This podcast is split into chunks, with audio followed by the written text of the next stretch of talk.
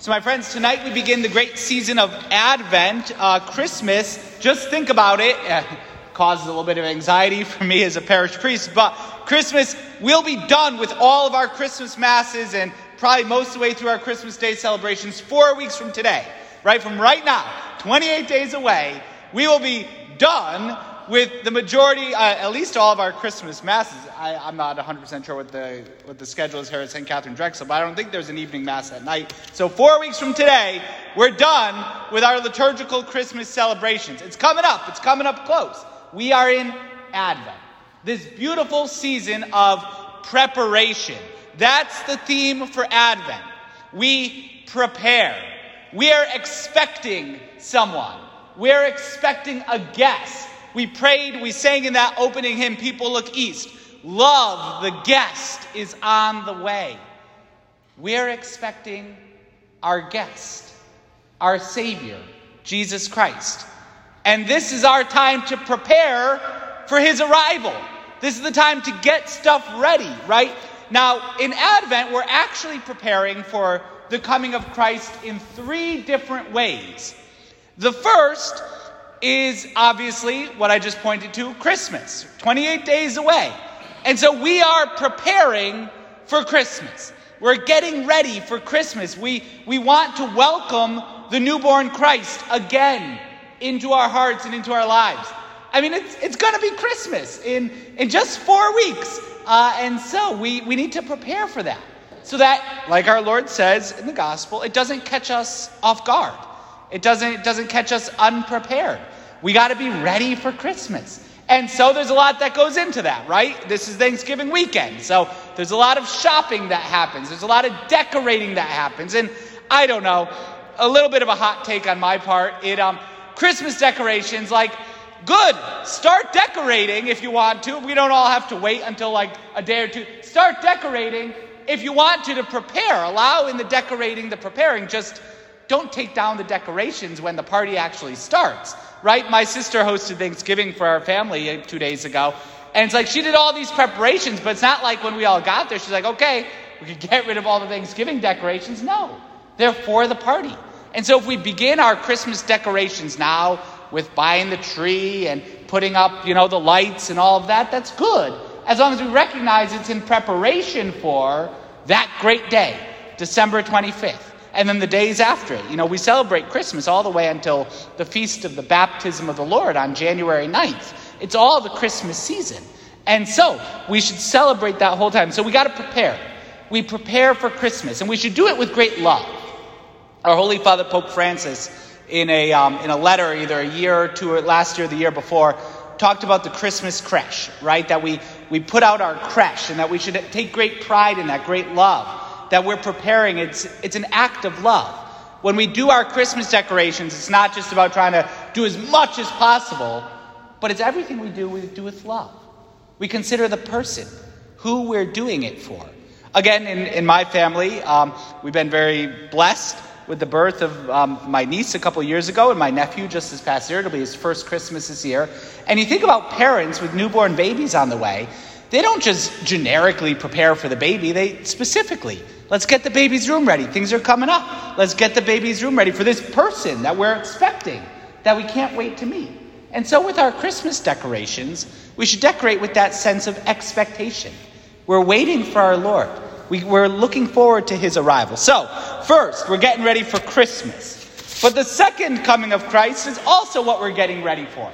The second coming, when our Lord will come back at the end of the world. And we want him to come back. We, Jesus came once at Bethlehem, and we profess in the creed that he will come again, and we want him to come back. And so we, as a Christian people, are marked by our preparing and our readiness for when Jesus comes again, and that we want him to come. And so our preparations, not just in this season of Advent, not just for Christmas, but we're prepared for that day when Jesus comes again. And we, we want it to happen. We pray in the Our Father. Every time you say the Our Father, Thy kingdom come, which in Latin is adveniat, where we get the word Advent. Adveniat regnum tuum. Your kingdom come, Lord. We want your kingdom to come. We want it to be fulfilled. We want you to come back. Jesus is our guest who came to earth about 2,000 years ago and now has ascended into heaven and seated at the right hand of the Father. And we're looking forward with anticipation to when he comes back. We want Jesus to come back. And we're ready when he comes. The lights are on. That's actually what the Advent wreath is meant to symbolize. As it gets brighter and brighter, the Advent wreath symbolizes that Jesus, when you come back, the lights are on. And we're ready for you. We, your people, are prepared. We want you to come back. And we're not going to be panicked about it, right? If the world were to end before even the end of this homily, however long it goes, right? If the world were to end, even, you know, before the end of the homily, okay, we're ready, Jesus. Come, Lord Jesus, we're your people. And even if you look at what he says, when these signs begin to ha- uh, happen, stand erect, raise your heads, right? Stand up. We're not cowering in fear. And actually, the Greek word is, is when, you're stand, when you stand back up after like crouching down in fear. It's like, no, we're not afraid. We're not crouched down in fear. Stand up.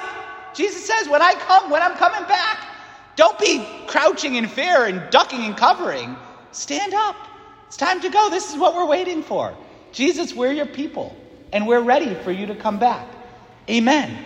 Come, Lord Jesus. And so, Advent is not just preparing for Christmas, but it's also the time for us as Christ's people.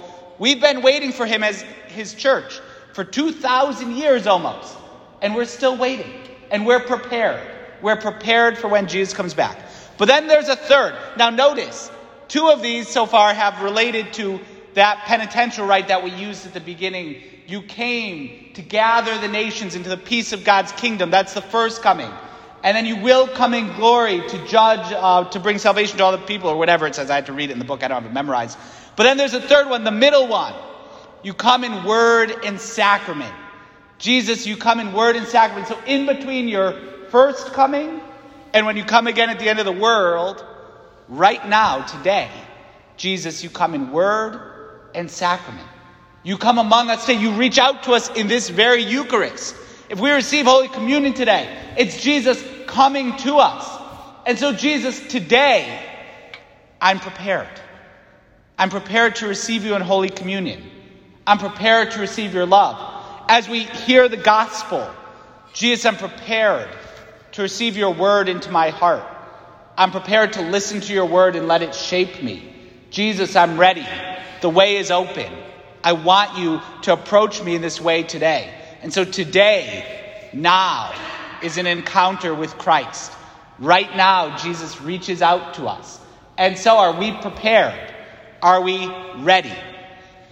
Now, a final point is that Jesus telling us how to be ready says that we shouldn't let our hearts become drowsy with carousing and drunkenness and the anxieties of daily life.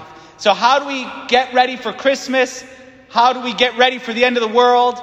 And how do we right now get ready for Jesus to approach us? Well, we live the virtues, particularly with regard to this, of temperance and of fortitude. That we don't allow ourselves to become so, um, I don't know, Thanksgiving, right? Thanksgiving um, is, maybe it's just me, but it's a typical thing. You eat a good big turkey dinner, and then you get the food coma, right? On Thanksgiving Day, after having turkey, I can't do anything but lay on the couch, take a nap, and listen to the Cowboys get beat in the background or something like that, right? It's, that's all I can do. It, um, I'm good for nothing after eating all that turkey. Food coma, right? It happens. Jesus says, no, don't become drowsy. You know, don't, don't let yourself become just so stuffed with the stuff of the world that we're not ready for Him. We're not prepared and good to go. And so, don't let ourselves, we're Christians, we're passing through this world. This is not our final stop. And so we don't get so caught up in the stuff of the world and to the anxieties of daily life.